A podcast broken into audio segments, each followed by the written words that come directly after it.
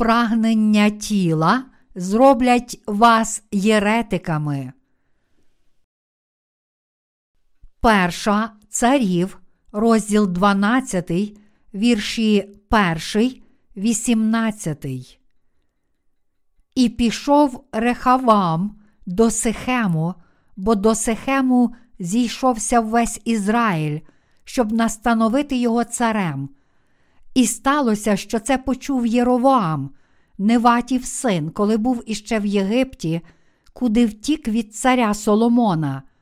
І осівся Єровоам у Єгипті, і послали й покликали його, і прийшов Єровоам та всі Ізраїлеві збори, і вони говорили до Рехавама, кажучи: Твій батько вчинив був тяжким наше ярмо, а ти тепер полегши жорстоку роботу батька свого та тяжке його ярмо, що наклав він був на нас, і ми будемо служити тобі.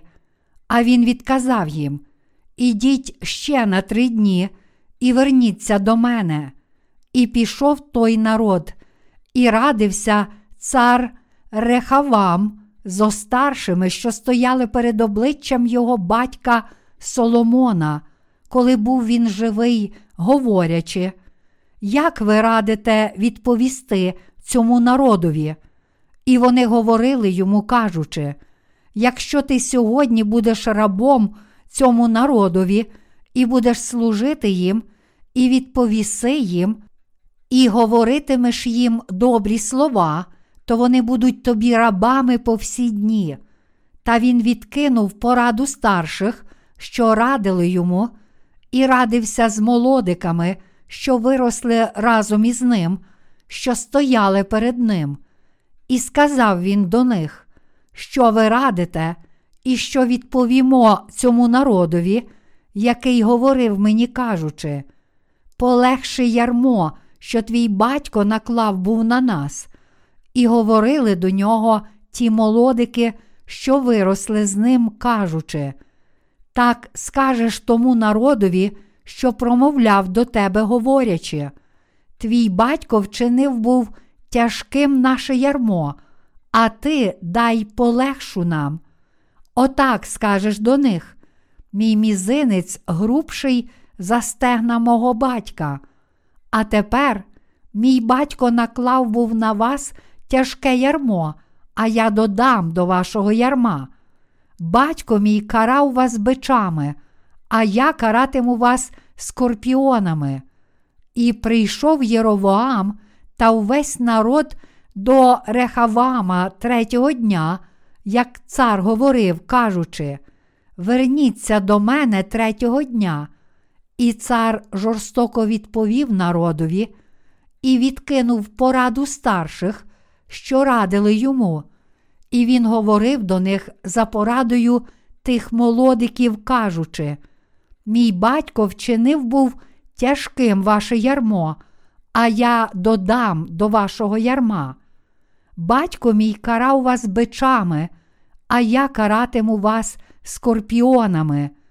І не послухався цар народу, бо причина була від Господа, щоб справдилося слово Його, яке говорив був Господь через шілонянина Ахію до Єровоама, Неватового сина, і побачив увесь Ізраїль, що цар не послухався їх, і народ відповів цареві, кажучи, яка нам частина в Давиді, і спадщини нема нам у сині Єсея, до наметів своїх, о Ізраїлю, познай тепер дім свій Давиде, і пішов Ізраїль до наметів своїх, а Ізраїлеві сини, що сиділи в юдених містах, тільки над ними зацарював Рехавам, і послав цар Рехавам Адонірама, що був над даниною, та увесь Ізраїль закидав його камінням, і він помер. А цар Рехавам поспішив сісти на колесницю та втекти до Єрусалиму. Сьогоднішній уривок зі святого письма, котрий ми щойно прочитали, пише про події, котрі сталися, коли Ровоам, син Соломона, сів на трон. Ровоам був сином Соломона по крові. Коли цар Соломон помер, народ Ізраїлю прийшов у Сихем до його сина Ровоама і просив його про щось. У той час чоловік на ім'я Єровоам, син Невата, повернувся зі свого вигнання в Єгипті та прийшов до Ровоама разом із народом Ізраїлю.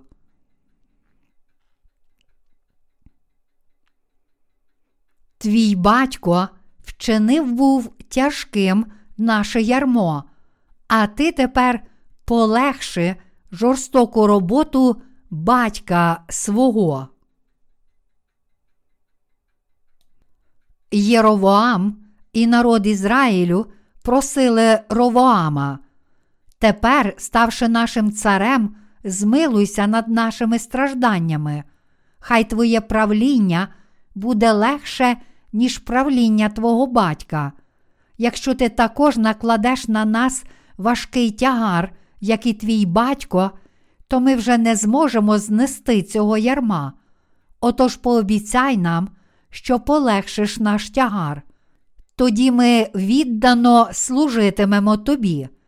Але незважаючи на те, що народ Ізраїлю просив Ровоама не правити так, як його батько, все ж Ровоам, син Соломона, відкинув благання людей і промовляв до них ще жорстокіше. Він відкинув благання людей, тому що був зарозумілий. Звичайно ж, спершу Ровоам радився зі старцями, котрі були радниками його батька Соломона, ще коли той був живий, просячи в них поради щодо прохання людей. Вони радили цареві Ровоаму впокоритися, кажучи йому: якщо ти справді змилуєшся над ними і приймеш їх із добрими словами, то тоді вони вічно будуть твоїми слугами. Проте цар Ровоам не послухався їхньої поради. Натомість він порадився з молодими людьми, котрі зростали з ним, поставивши їм те саме запитання. Тоді ці молоді люди порадили цареві Ровоаму сказати людям: Мій батько був слабший, ніж я, мій мізинець товщий за його стегна. Якщо мій батько наклав на вас важке ярмо і бив вас різками, то я каратиму вас скорпіонами. Отож, послухавшись поради цих молодих людей, цар Ровоам жорстоко відповів людям: Батько мій карав вас бичами, а я каратиму вас скорпіонами.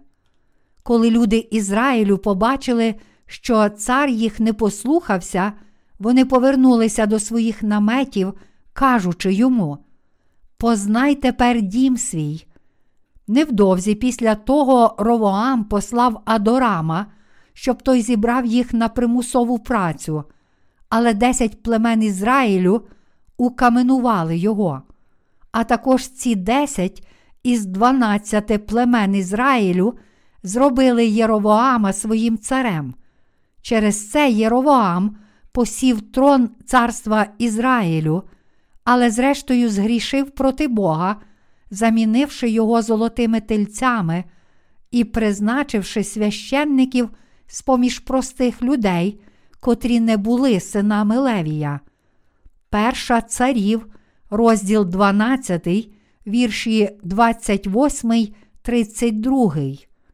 У Біблії написано, що через Єровоама, котрий послухався власної пожадливості, Ізраїль і його народ перетворився на єретиків, про що згодом вони ще довго жалкуватимуть.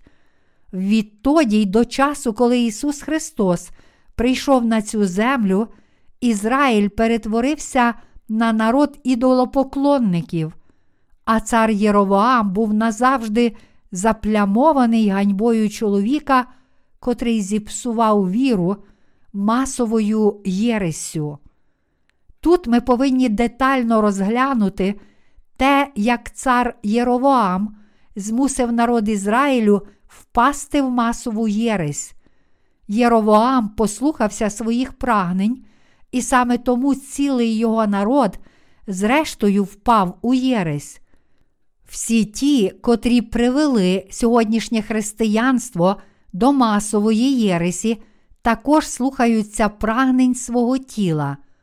В Біблії Бог каже, корень усього лихого то грошолюбство.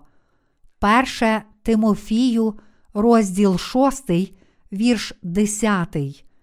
Бог також каже, що ті, котрі належать до Єресі, насправді не йдуть за його праведністю, але натомість протистоять цій праведності, і тому, зрештою, вони стають його ворогами. Єретики це ті, котрі шукають лише задоволення свого тіла. Думаючи про єретиків, ми, віруючи в Євангеліє води та духа, вважаємо, що вони цілком відрізняються від нас. Проте, як і ми, вони також вірять в Бога Отця та в Ісуса Христа, призивають ім'я Ісуса, вихваляють Його і моляться до Нього, а також жертвують собою і працюють задля Його імені. Єдиною відмінністю є те, що вони не вірять у Євангеліє води та духа, в котре віримо ми. Окрім цього, вони мають ту саму Біблію, що й ми, а також існують певні відмінності між їхніми й нашими ритуалами. Часто ми не можемо відрізнити Єресі, а причиною цього є те, що ми не цілком розуміємо, чого прагнуть єретики. Насправді, єретичне християнство також бере свій початок у Божій церкві, тобто походить від викривленої віри. То як же може єресь походити з Божої церкви? Насправді, єретичні групи з'явилися дуже давно, ще за днів Єровоама, навіть за царювання Соломона. Саме за часів Єровоама весь народ Ізраїлю перетворився на єретиків. Ми можемо краще це зрозуміти, поглянувши на те, що робив цар Соломон. Цар Соломон прагнув і слухався лише прагнень свого тіла. Отож, зрештою, він дозволив собі та своєму народу служити ідолам і згодом перетворився на єретика в Божій присутності. На прикладі Соломона ми бачимо, що якщо хтось дотримується лише власних пожадань, то він перетвориться на єретика перед Богом. Отож саме для того, щоб попередити нас про цю небезпеку і дати нам урок, Бог записав для нас цю розповідь у Старому Завіті. Соломон успадкував трон свого батька Давида, а також усе його багатство і розкіш. Провівши багато воєн, його батько Давид переміг безліч ворогів, підпорядкував собі сусідні народи і нагромадив великі багатства з їхньої данини. Серце Давида перебувало в гармонії з Божим серцем, а також він був добрим царем Ізраїлю. За ціле його життя Бог строго докорив Давиду лише один раз, і це сталося, коли він зі своєї пожадливості взяв собі дружину Урії. Окрім цього, не було фактично жодного іншого випадку, коли Бог строго докоряв Давиду. Натомість цар Соломон лише насолоджувався всім цим багатством і служив ідолам. Цар Соломон побудував Божий храм, і це стало його першим досягненням після того, як він успадкував трон батька. Він відібрав 30 тисяч робітників з поміж народу Ізраїлю, поділив їх на зміни по 10 тисяч людей, щоб вони один місяць працювали, а два місяці відпочивали вдома. Перша царів, розділ 5, вірш 14. Написано також, що у горах було 70 тисяч тягарових носіїв та 80 тисяч ламачів. Перша царів, розділ 5, вірш 15, коли будувалися Божий храм і палац Соломона, мабуть, тоді цілий народ Ізраїлю збирали на примусову працю принаймні на декілька місяців на рік. Цар Соломон наклав цю обтяжливу працю на свій народ, а сам жив марнотратним життям у багатстві й розкоші. Біблія пише, що протягом цілого свого життя Соломон розкидався сріблом, як каменями, що лежать на землі. Ось так протягом цілого свого життя він розтринькував своє багатство і мав не менше, ніж тисячу дружин. Він також змусив свій народ сім років працювати на будівництві Божого храму, а на будівництві свого власного палацу він змусив людей працювати аж 13 років. Якби він справді дбав про людей, то наказав би їм працювати щонайбільше один-два роки на будівництві свого палацу, а потім дозволив би їм відпочивати і допомагати своїм сім'ям. Подумайте про це. Уявіть, що я зобов'язав вас працювати аж 13 років, щоб збудувати мій власний дім. Ви чинили б мені величезний опір. Саме тому, коли розпочалося царювання сина Соломона, народ Ізраїлю прийшов до царя Роваама і попросив його полегшити їхню обтяжливу працю. Цар мав послухатися і задовольнити їхнє прохання, але він нерозумно відкинув його і в такий спосіб спричинив їхнє повстання. Але тоді була воля Божа на те, щоб цар Єровоам відмовився задовольнити прохання народу, оскільки цар Соломон служив ідолам, котрих Бог ненавидів, сталося так, що його син Єровоам допустився цієї грубої помилки, щоб Бог міг зіслати своє покарання за гріхи його батька Соломона.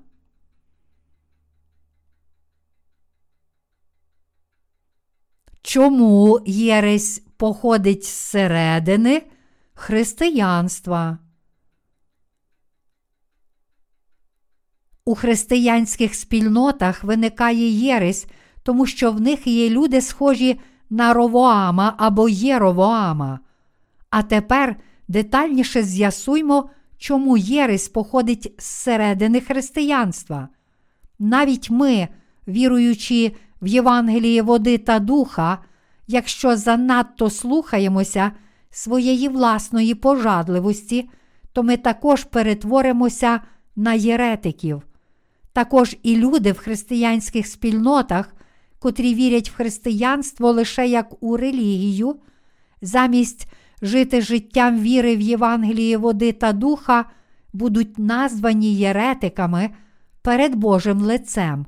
Хоч це цілком природно, що таке має статися з номінальними християнами, ви повинні усвідомити, що навіть якщо йдете за Богом, але прагнете лише власного задоволення, то ви також перетворитеся на єретиків. Навіть віруючи в Євангеліє води та духа, якщо живуть лише за прагненнями свого тіла, то вони також можуть перетворитися на єретиків перед Богом. Єровоам догоджав своїй власній пожадливості. Саме тому він перетворився на єретика перед Божим лицем. Цар Єровоам був єретиком перед Богом, тому він догоджав лише тілесним пожаданням за прагненнями свого серця. Єретики народжуються від своїх єретичних попередників. Єровоам бачив діла Соломона, коли служив при його дворі. Саме тому він чинив ті самі єретичні гріхи, що й цар Соломон. Тому, оскільки народ Ізраїлю також наслідував Єровоама і повторював ті самі гріхи, він перетворився на єретиків, котрих ненавидить Бог. Багато людей у сьогоднішніх християнських спільнотах потрапило в пастку єретиків. У сьогоднішньому християнстві всі ті, котрі не вірять у Євангеліє води та духа, насправді є противниками Бога, але це сталося не тому, що дійсно хочуть протистояти Богу, а радше тому, що не можуть відкинути тілесних пожадань своїх сердець. Якщо людина не народилася знову, а отже в її серці не перебуває Святий Дух, то вона не здатна відкинути пожадань свого тіла, і саме тому, зрештою, приєднується до натовпу єретиків. Я дуже засмучуюся, коли думаю про таких людей, котрі прагнуть задоволення власних пожадань перед Богом. Як можна називати християнським провідником того пастора, котрий потрапив у пастку власного тілесного пожадання?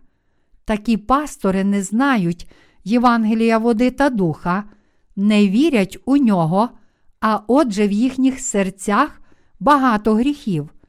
То як же можуть ці пастори, котрі не знають Євангелія води та духа, стояти перед своїми прихожанами і проповідувати їм, а тим більше поширювати серед грішників це Євангеліє правди? Кажуть, що ставши пастором, людина отримує багато світських вигод. Царі отримують різні королівські прерогативи, але кажуть, що пасторам надають ще більше привілеїв, ніж царям.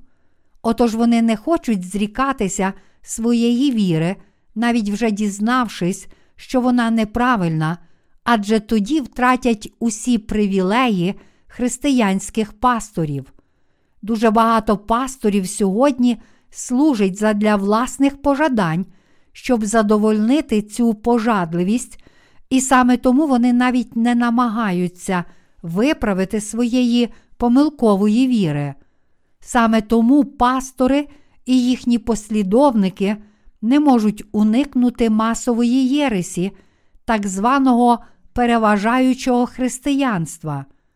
У сьогоднішньому християнстві також багато провідників живе за пожаданнями свого тіла, подібно як Єровоам.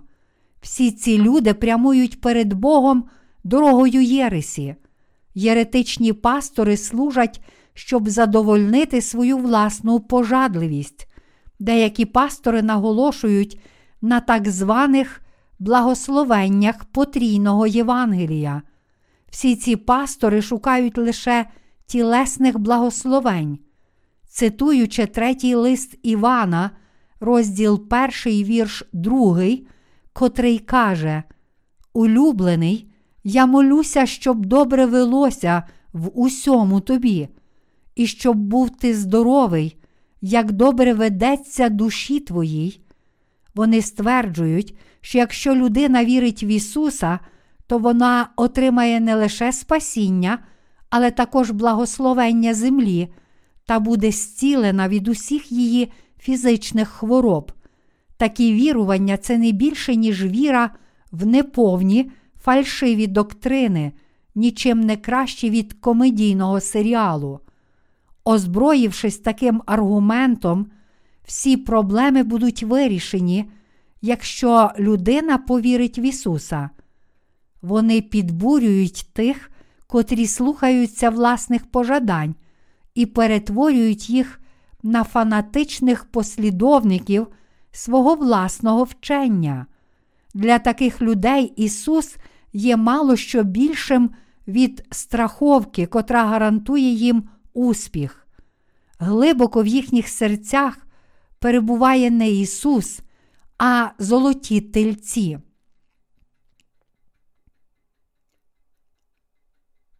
Ті, котрі приєдналися до натовпу єретиків, є послідовниками пожадань свого тіла. Сьогодні так звані християнські провідники не знають і не вірять у Євангеліє води та духа, та все ж усі вони прикидаються віруючими в християнських спільнотах. Зрештою, вони не лише живуть для власного тіла, але й користуються пошаною в ім'я Ісуса Христа. Вони служать священниками саме тому, що хочуть служити золотим тельцям. Інколи вони просто не можуть робити нічого іншого в суспільстві. Насправді, деякі з них не можуть навіть заробити на життя в інший спосіб, і саме тому працюють пасторами. Такі люди експлуатують нерозумні душі, озброївшись незначними теологічними знаннями і декількома християнськими доктринами, котрих навчилися в семінаріях та прикриваючись відомими теологами або мучениками, котрими пишаються їхні церкви. Та все ж, навіть якщо вони є лише пожадливими створіннями, їхні тіла користуються пошаною в християнських спільнотах. Саме ці люди, котрі не лише не можуть відкинути власних прагнень, але й насправді служать, щоб їх задовольнити, стали єретиками в християнстві. Навіть всі наші пастори, працівники і святі, котрі сьогодні вірять у Євангеліє води та духа, якщо догоджатимуть лише своїй власній пожадливості, то вони також можуть перетворитися на єретиків перед Богом. Зрештою, ті, котрі прямують дорогою Єресі, роблять це, тому що кладуть власні тілесні пожадання на місце Бога і служать їм як своєму Богу. Це трагедія сьогоднішніх пасторів, котрі тепер у християнських спільнотах служать золотим тельцям. Навіть якщо хтось вірить у Євангеліє води та духа, але не служить йому і не живе для проголошення цього Євангелія, то така праведна людина також може перетворитися на єретика.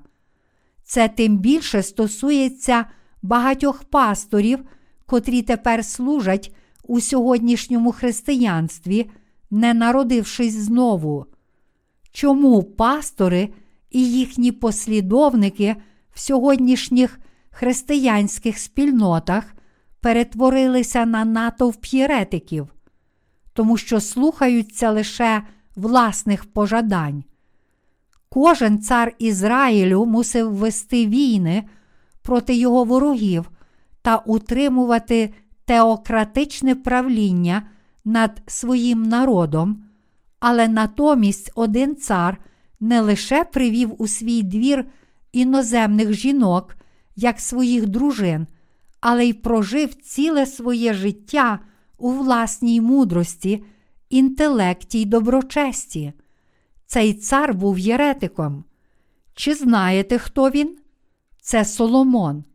Зрештою, такий цар, напевно, приведе власний народ до ідолопоклонства. Що казав Соломон, коли наблизився кінець його життя? Хіба він не сказав? Наймарніша марнота, марнота усе. Еклезіаст, розділ перший, вірш другий. Соломон побачив усе на цій землі. Він жив у своїй пожадливості, але чи вся його праця не була марна? Тут ми можемо знайти велику науку від Бога. Зараз наші пастори, співробітники, як жінки, так і чоловіки, а також наші святі, прагнуть Божої праведності, вже отримавши прощення гріхів завдяки вірі в Євангеліє води та духа. Проте тілесні пожадання все ще залишаються також і в наших серцях. Проте ми повинні присвячуватися ділу проповідування Євангелія, води та духа з вірою і в наслідуванні Божої праведності. Навіть праведні, зрештою, перетворяться на єретиків, якщо слухатимуться лише своїх тілесних пожадань. Саме тому, що людина йде за власними прагненнями, вона не може повірити в Євангеліє води та духа, і, як наслідок, перетворюється на єретика. Та сама наука стосується також і нас, хоч ми віримо в Євангеліє води та духа, якщо надаватимемо надто великого значення власним тілесним прагненням, піддамося цим прагненням і йтимемо лише за тілесними пожаданнями, то ми також перетворимося на єретиків. Ось яку науку ми повинні винести з цього. Ми повинні мати на увазі, що навіть ті, котрі народилися знову, тому що повірили в Євангеліє води та духа і отримали прощення гріхів, можуть поклонятися ідолам. Я впевнений, що навіть у Божій церкві наші пастори, співробітники, брати і сестри також невдовзі перетворяться на єретиків та служитимуть ідолам, якщо йтимуть лише за пожаданням свого тіла. Тоді деякі люди можуть сказати: ми віримо в Євангеліє води та духа, то як же можемо стати єретиками перед Богом? Але це не є щось неможливе.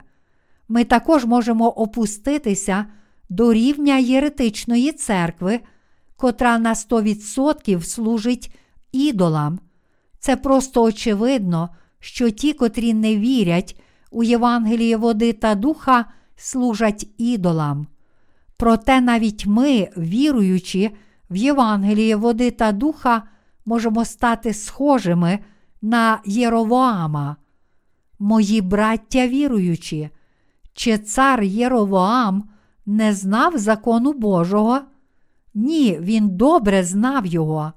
Він дуже добре знав, що десятий день сьомого місяця був днем спокути, та що кожного разу, коли надходив день спокути або Пасха, весь народ Ізраїлю мусив зібратися довкола Єрусалимського храму, щоб первосвященник приніс жертви від імені людей та дозволив їм отримати прощення гріхів. Він також усвідомлював, що звичайних людей не можна було призначати для священства, і що лише нащадки Левія могли стати священниками. Він також дуже добре знав, що лише той, хто походив від Аарона, міг бути призначений на первосвященника. Та все ж, навіть знаючи всі ці вимоги, Єровоам не спинився і викривив закон Божий, насміявшись із нього. Всі внесені ним зміни були абсурдні. Лише левити могли стати священниками, і лише десятий день сьомого місяця був встановленим Богом днем спокути. Змінити це означало зневажити Бога. Лише єретики змінюють встановлений Богом закон, а зміна Божих приписів це важкий гріх. Саме тому, що всі християни пішли за власною пожадливістю, вони перетворилися на натовп єретиків.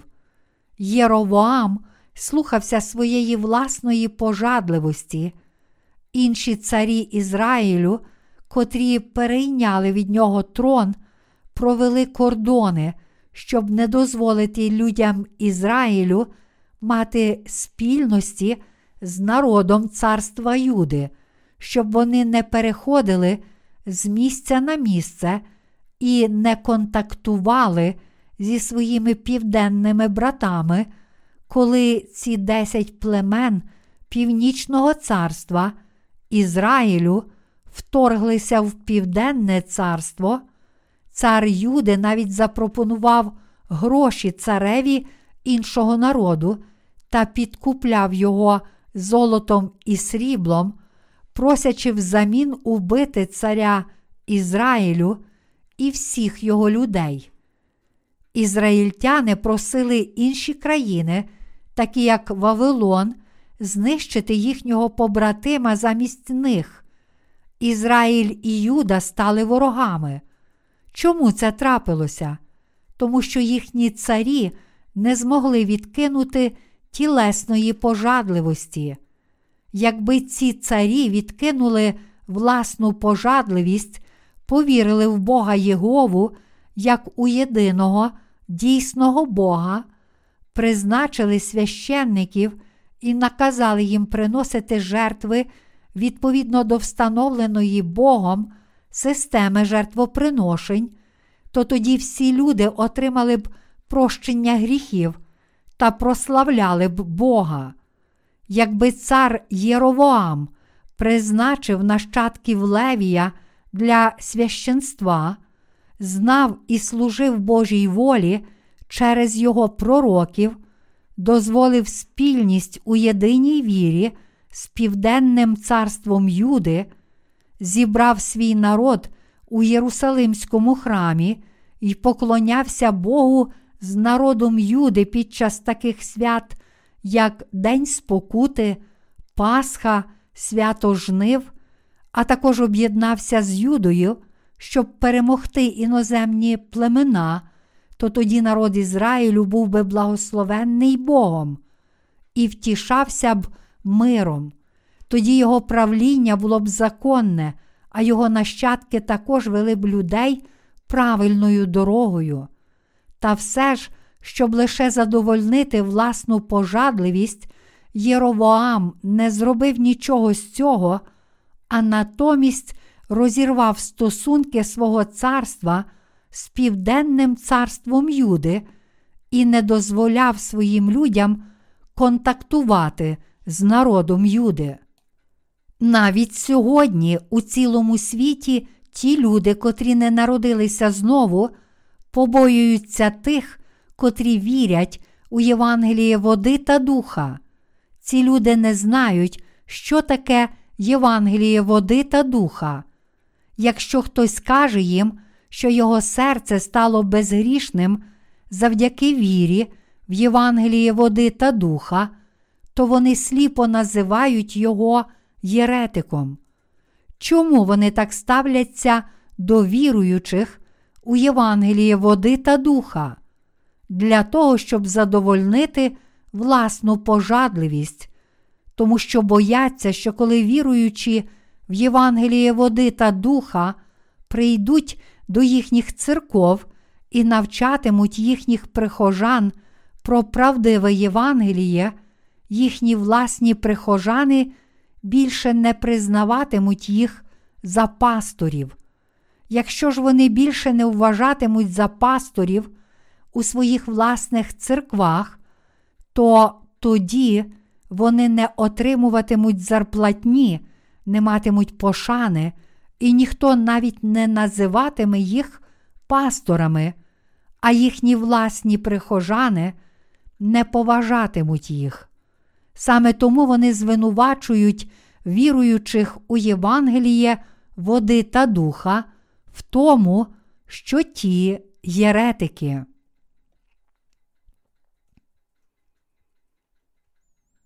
Масова єресь у християнстві, котра називає себе ортодоксальною церквою, з'явилася через незнання Євангелія води та духа.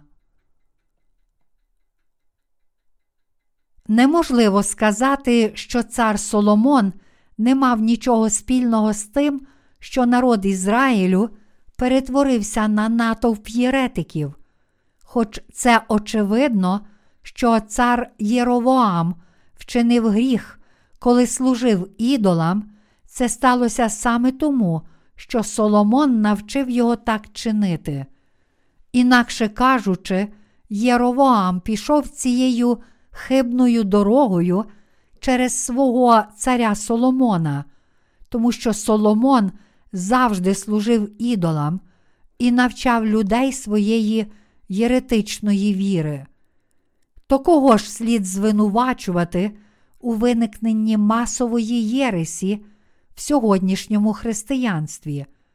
Вона виникла тільки через християнських провідників, котрі поклоняються ідолам у своєму житті, саме через тих, котрі слухаються власної тілесної пожадливості, навіть вже повіривши в Євангеліє води та духа і народившись знову у християнських спільнотах, виникла єресь. Тому тепер ми, віруючи в Євангеліє води та духа, мусимо зрозуміти, які важливі наші обов'язки. Ось що я хотів би пояснити нашим пасторам в Кореї, а також усім нашим співробітникам, братам і сестрам у цілому світі, котрі вірять в це Євангеліє води та духа. Немає жодної гарантії, що ми ніколи не перетворимося на єретиків перед Богом. Якщо ми, як Соломон, служитимемо ідолам у власній пожадливості, то ми також перетворимося на єретиків. Цар Ахав був сином Омрі.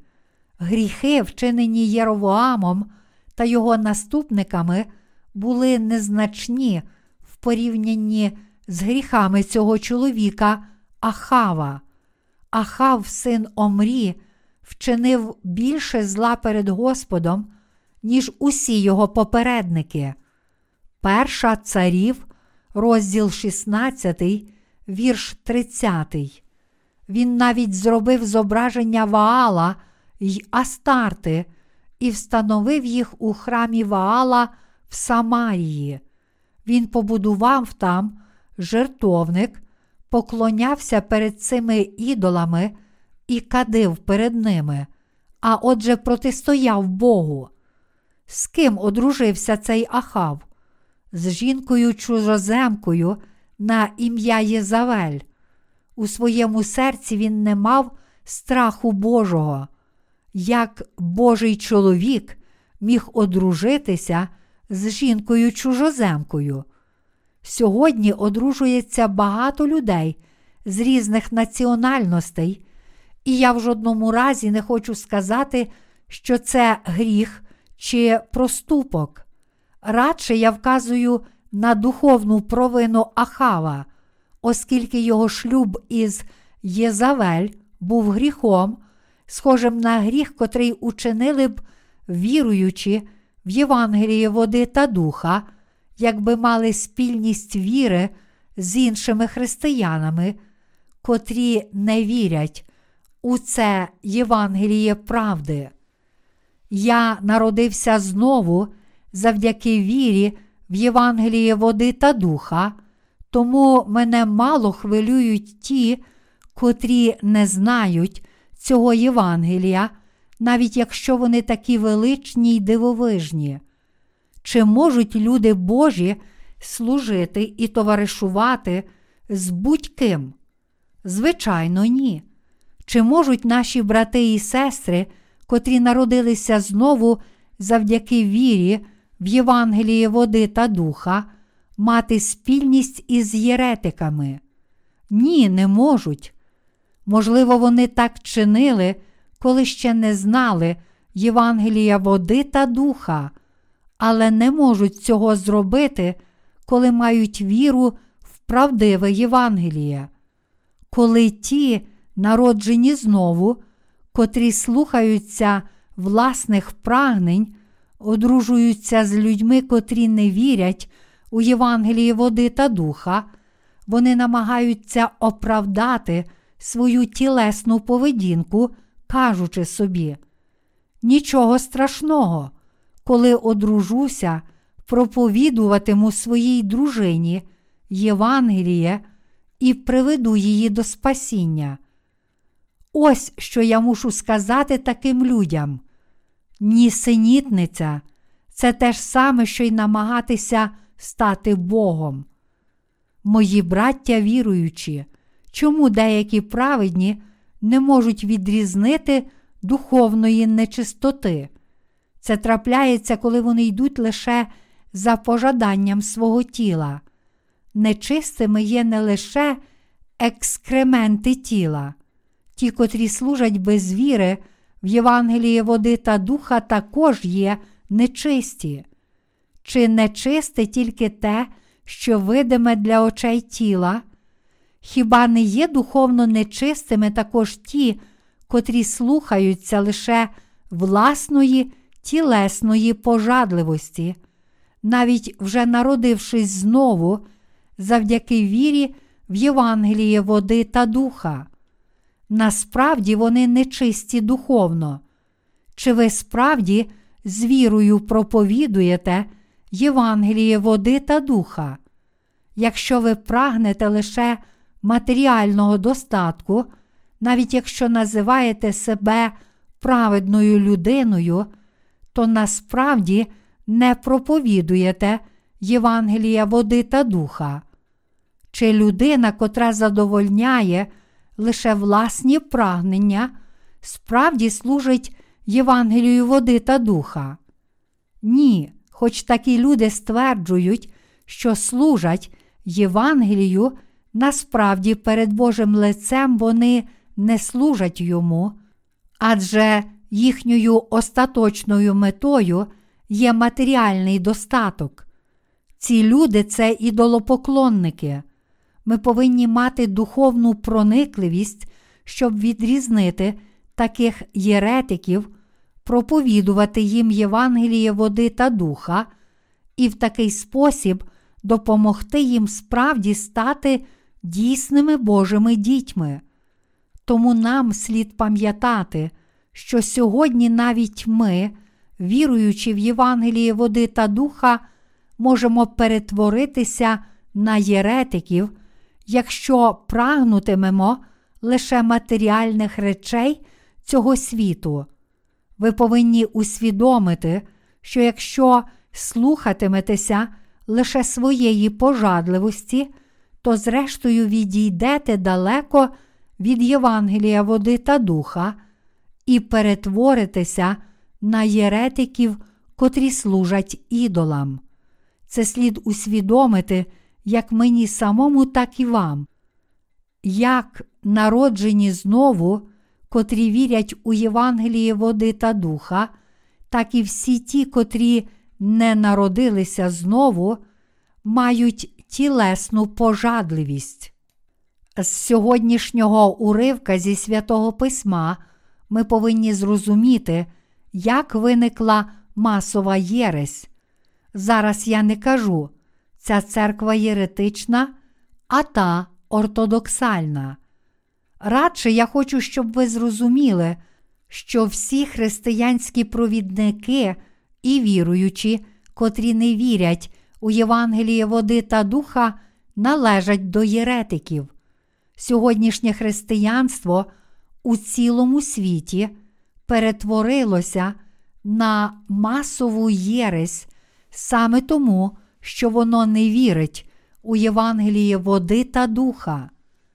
Ті, котрі всі разом перетворилися на єретиків, намагаються уникати віруючих правдиве Євангеліє, щоб приховати свою помилкову віру. Адже їхні фальшиві вчинки виявляться, якщо вони перебуватимуть із віруючими в Євангеліє води та духа. Що гірше, насправді вони протистоять тим, котрі вірять у Євангеліє води та духа. Насправді вони стали єретиками, тому що не знають і не вірять у Євангеліє води та духа, а не тому, що за своєю природою вони гірші, ніж народжені знову. З іншого боку, навіть якщо людина вірить у Євангеліє води та духа, але слухається лише пожадань свого тіла, то вона є ідолопоклонником перед Богом, і, зрештою, перетвориться на єретика, котрий протистоїть Божій праведності. Хоч тілесні пожадання продовжують виникати в наших серцях, все ж ми повинні присвятити свої недосконалі тіла ділу Божому і служити Євангелію води та духа, і лише коли в такий спосіб служимо Божій праведності, цілком присвятивши свої серця, ми починаємо боятися Бога, якщо з вірою наслідуватимемо Божу праведність, то Він дбатиме про нас. Бог також захищатиме нас, і ми отримаємо Його рясні благословення. Ми не можемо жити належним життям віри власними силами без Божої церкви. Недавно декілька пасторів, котрі працювали з нами, кинули виклик владі церкви, думаючи собі, ми просто залишимо Божу церкву, збудуємо власні церкви і будемо їхніми провідниками й пасторами, впевнені в тому, що зможуть заснувати власну версію Божої церкви, вони залишили дійсну Божу церкву, послухавшись пожадань свого тіла. Але чи Бог працює через будь-кого? Чи насправді така воля Божа, щоб кожен слухався власної пожадливості? Лише тому, що ми йдемо за Святим Духом, котрий у свій час дає нам хліб як для наших тіл, так і для душ, а також показує нам Божу волю, ми тепер живемо відповідно до волі Господа, цілком присвятивши йому свої тіла і серця. Саме тому, що Бог підтримує і веде нас своїм словом через Святого Духа, тепер ми служимо Богу як Його знаряддя. Не кожен може стати провідником Божої церкви. Натомість кожен, хто вірить у Євангеліє води та духа, може проповідувати це Євангеліє і підтримувати його проповідування.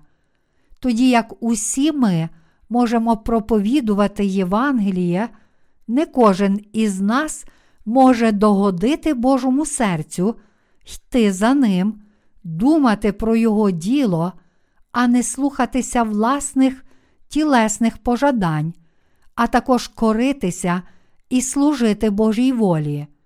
Я кажу це не для того, щоб хвалитися своїми заслугами, але щоб пояснити, що не кожен може виконувати обов'язки провідництва в Божій церкві.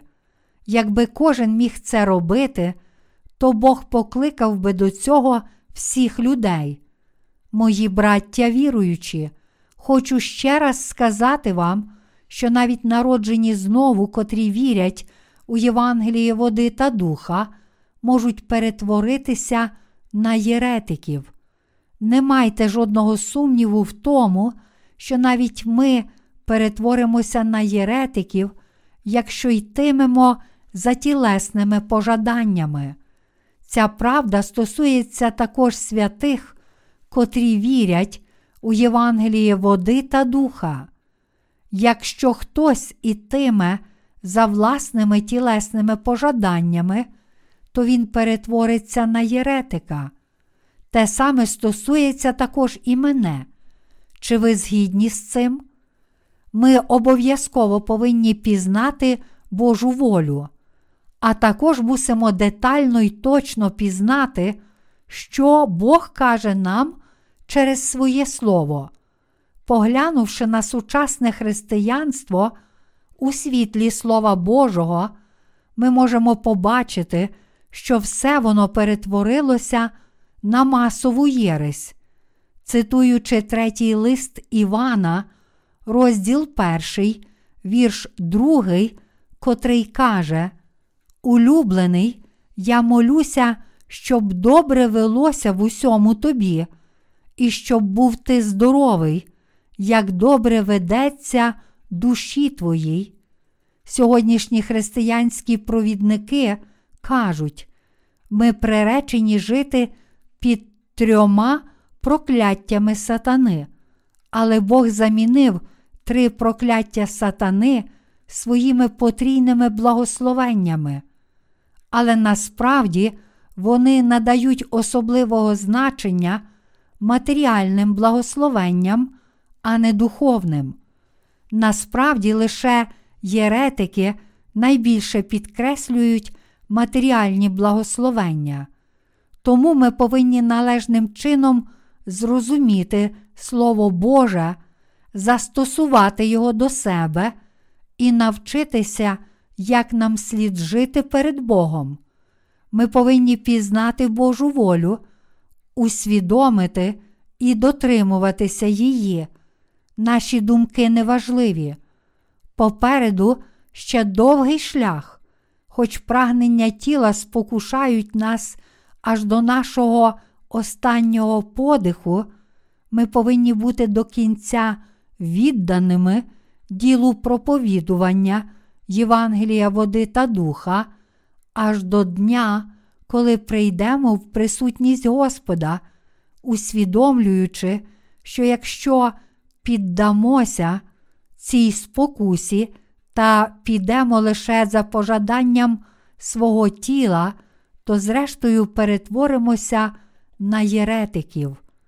Ми також, вже ставши праведними, мусимо якомога частіше дивитися на свої серця. Нам слід брати активну участь у ділі проповідування Божого Євангелія. Ми повинні зробити все необхідне, щоб виконувати Боже діло, а також надалі підтримувати служіння Євангелія, щоб його квіти зацвіли. Мої браття віруючі, наполегливо працюючи в цьому світі, щоб заробити гроші та служити Євангелію води та духа цими грошима, саме так ми можемо підтримувати проповідування Євангелія. У наш час людям не подобається, коли до них підходять незнайомці і намагаються заговорити з ними. Отож, оскільки Бог дав нам мудрість, ми вже 10 років проповідуємо Євангеліє через наші літературні служіння та інтернет. Тепер ми бачимо, якою надзвичайно ефективною є ця стратегія для поширення Євангелія. Всі ці діла виконує сам Бог через своїх слуг. Можливо, ви думаєте собі, так, минуло вже багато часу, відколи я повірив у Євангелії води та духа, отож тепер я просто не можу перетворитися на єретика. Проте, якщо ви йтимете за пожадливістю свого тіла, то також неодмінно загинете. Цар Єровоам перетворився на єретика перед Богом, зробивши себе поводирем натовпу єретиків. Зі Слова Божого ми повинні дізнатися, що цар Соломон також не жив життям віри, тому що йшов за прагненнями свого тіла. Усім людям від себе самого до наших пасторів, працівників і святих, я хотів би сказати ось що. Хто перетворюється на єретика перед Богом? На єретика перетворюється той, хто кориться пожадливості свого тіла. І якщо хтось не вірить у Євангеліє води та духа, а натомість проповідує якесь інше Євангеліє, то він перетвориться на єретика. Всі ми повинні завжди пам'ятати про це. Ми також, якщо не хочемо перетворитися на єретиків перед Богом, то мусимо мати віру, йти за Божою волею і завжди жити вірою. Декотрі з нас можуть думати, що тепер, вже дечого навчившись, маючи певні здобутки і трохи вирісши за минулі 10 років, вони знають, про що проповідуватиме пастор, як тільки він зачитає основний уривок своєї проповіді. Проте це не так. Ми лише зробили перший крок, а перед нами ще довгий шлях. Ми здобуваємо правдиву віру лише коли розуміємо Слово Боже у своєму щоденному житті і міцно тримаємося Його в своїх серцях з вірою в нього. Ми зростаємо у вірі, лише якщо віримо в Слово і крок за кроком втілюємо його в життя. Зрештою, яку користь принесли б нам лише інтелектуальні й теоретичні знання Слова Божого. Знання робить людей зарозумілими. Перше до Коринтян, розділ 8, вірш 1. Навіть якщо багато знаємо, чого варті наші знання, все наше знання це не більше, ніж сміття, його навіть недостатньо, щоб наповнити декілька томів енциклопедії. Навіть апостол Павло називав усе своє знання лише сміттям. Попереду ще довга, непройдена дорога. Залишається зробити ще так багато. Чи ви хочете перетворитися на єретиків? Я ставлю вам це запитання, тому що, хоч ми можемо забути про тих, котрі вже перетворилися на єретиків перед Богом, адже мало що можемо для них зробити, принаймні ми самі не повинні перетворитися на єретиків. Чи ви думаєте, що наші пастори, котрі вірять у Євангеліє води та духа, ніколи не можуть перетворитися на єретиків? Зовсім ні. Навіть будучи народженими знову пасторами, вони також матимуть стовідсоткову можливість перетворитися на єретиків, якщо не працюватимуть для того, щоб служити й проповідувати Божу праведність і Євангеліє води та духа. Раніше мені було важко це сказати, але тепер я відверто визнаю цю правду. Ті, котрі бояться Бога і коряться Його волі у своєму житті, можуть процвітати як тілом, так і духом. Навіть не отримавши цієї благодаті, ми все одно мусимо жити для Божої праведності і проповідувати Євангеліє води та духа у цілому світі. Усе в цьому світі створене Богом і все в Його руках. Саме тому всі ці створіння живуть у мирі в Божому провидінні. Тому, якщо ми, що тепер живемо перед Богом, присвятимо своє життя ділу проповідування Євангелія, води та духа у цілому світі, то тоді Бог дбатиме про всіх нас і в свій час даватиме нам процвітання. Звичайно ж, інколи ми дуже страждаємо. Проте, як каже одне прислів'я, терпеливість гірка, але її плід солодкий.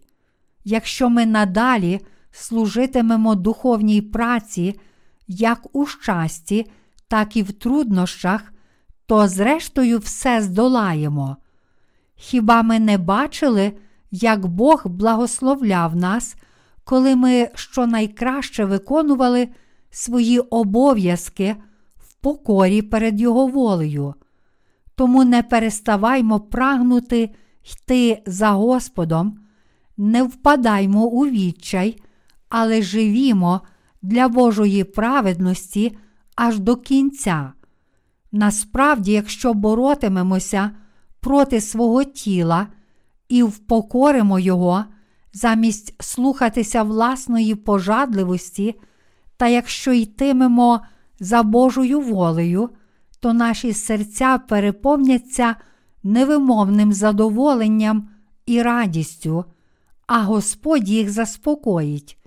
Я впевнений, що ви відчували це раніше, коли ваші серця були радісні, хоч тіло почувалося цілком спустошеним. З вірою в Божу праведність всі ми повинні жити належним життям для Його праведності. Із сьогоднішнього уривка зі святого Письма всі ми повинні усвідомити, що навіть народжені знову праведні можуть перетворитися на єретиків, якщо йтимуть за власною пожадливістю і пожаданнями свого тіла. Я справді надіюся і молюся, щоб це ніколи не трапилося з нами, щоб ми не перетворилися на єретиків, котрі служать ідолам. Я сам не повинен допустити, щоб це коли-небудь трапилося зі мною. Як можу я дозволити собі перетворитися на єретика? Як можу я зрадити Євангеліє води та духа і натомість піти за світом? Я ніколи не зможу цього допустити. Проте, якщо з якоїсь причини я впаду в тілесну пожадливість, то, зрештою, напевно, перетворюся на єретика. Всі ті, що йдуть за мною, також перетворяться на єретиків, як і ви. Якщо це станеться, то ми більше не проповідуватимемо Євангелія води та духа, але знатимемо його лише теоретично, і наша віра цілком занепаде. Зрештою, ми станемо схожими на слугу, котрий отримав і віддав один талант, а отже Бог визначить нашу долю з лицемірами. Матвія, розділ 24, вірш 51. Саме тому ваше церковне життя таке важливе. Для вас дуже важливо перебувати в церкві. Саме через церкву промовляє Бог. Всі ми з вами мусимо слухати, що Святий Дух каже нам через церкву. Tепер ми зайняті різними справами задля проповідування Євангелія води та духа у цілому світі. Подібно як апостол Павло заробляв гроші власними руками, виготовляючи намети, так само ми роздаємо наші книжки людям у цілому світі за гроші, зароблені нашою працею. Вести власний бізнес дуже важко. Коли все складається добре, дехто з нас може подумати, так, все працює саме собою, але це лише очікування. Якщо Бог поблагословить, то все піде добре. Але це не завжди так. Навіть успіх Божого діла потребує важкої праці й посвяти наших сердець. Лише якщо наш бізнес увінчується успіхом, ми можемо виконувати Божу волю. Отож ті з нас, котрим доручені ці завдання, повинні присвятити життя своїй праці і виконувати доручені їм завдання. З вірою в Божу праведність ми повинні й надалі безнастанно присвячувати свої тіла Його праведному ділу. Ми не можемо дозволити собі не виконувати діл, котрі ми розпочали задля Євангелія, а виконуючи їх, ми повинні працювати віддано й старанно. Ми не можемо виконувати Божого діла неохоче і будь-як. Людина може бути недбалою в речах цього світу, але маючи обов'язок проповідувати правдиве Євангеліє, вона не може дозволити собі бути недбалою, адже виконує це діло не для того, щоб заробити на прожиття. Боже діло неодмінно слід виконати, його належить виконати на 100%. Ми намагаємося не прогодувати самих себе, але накормити всіх людей цілого світу духовним хлібом, а також в разі потреби їжею для тіла. Всім нам слід наполегливо працювати, щоб забезпечити їм ці благословення. Саме тому ми втомлюємося від цієї праці. Я не виняток. Я також дуже часто почуваюся виснаженим. Ймовірно, ви також почуваєтеся виснаженими, чи не так? Можливо, ви думаєте собі, цього має бути достатньо. Церква має все необхідне. Вона вже має декілька автомобілів, а також достатньо джерел фінансування, і я вклав у це свою частку.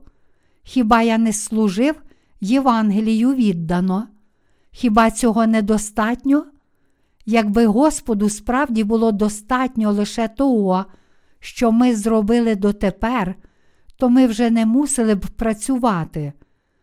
Проте, якщо ми зупинимося на цьому і більше не служитимемо Євангелію води та духа, то перетворимося на єретиків.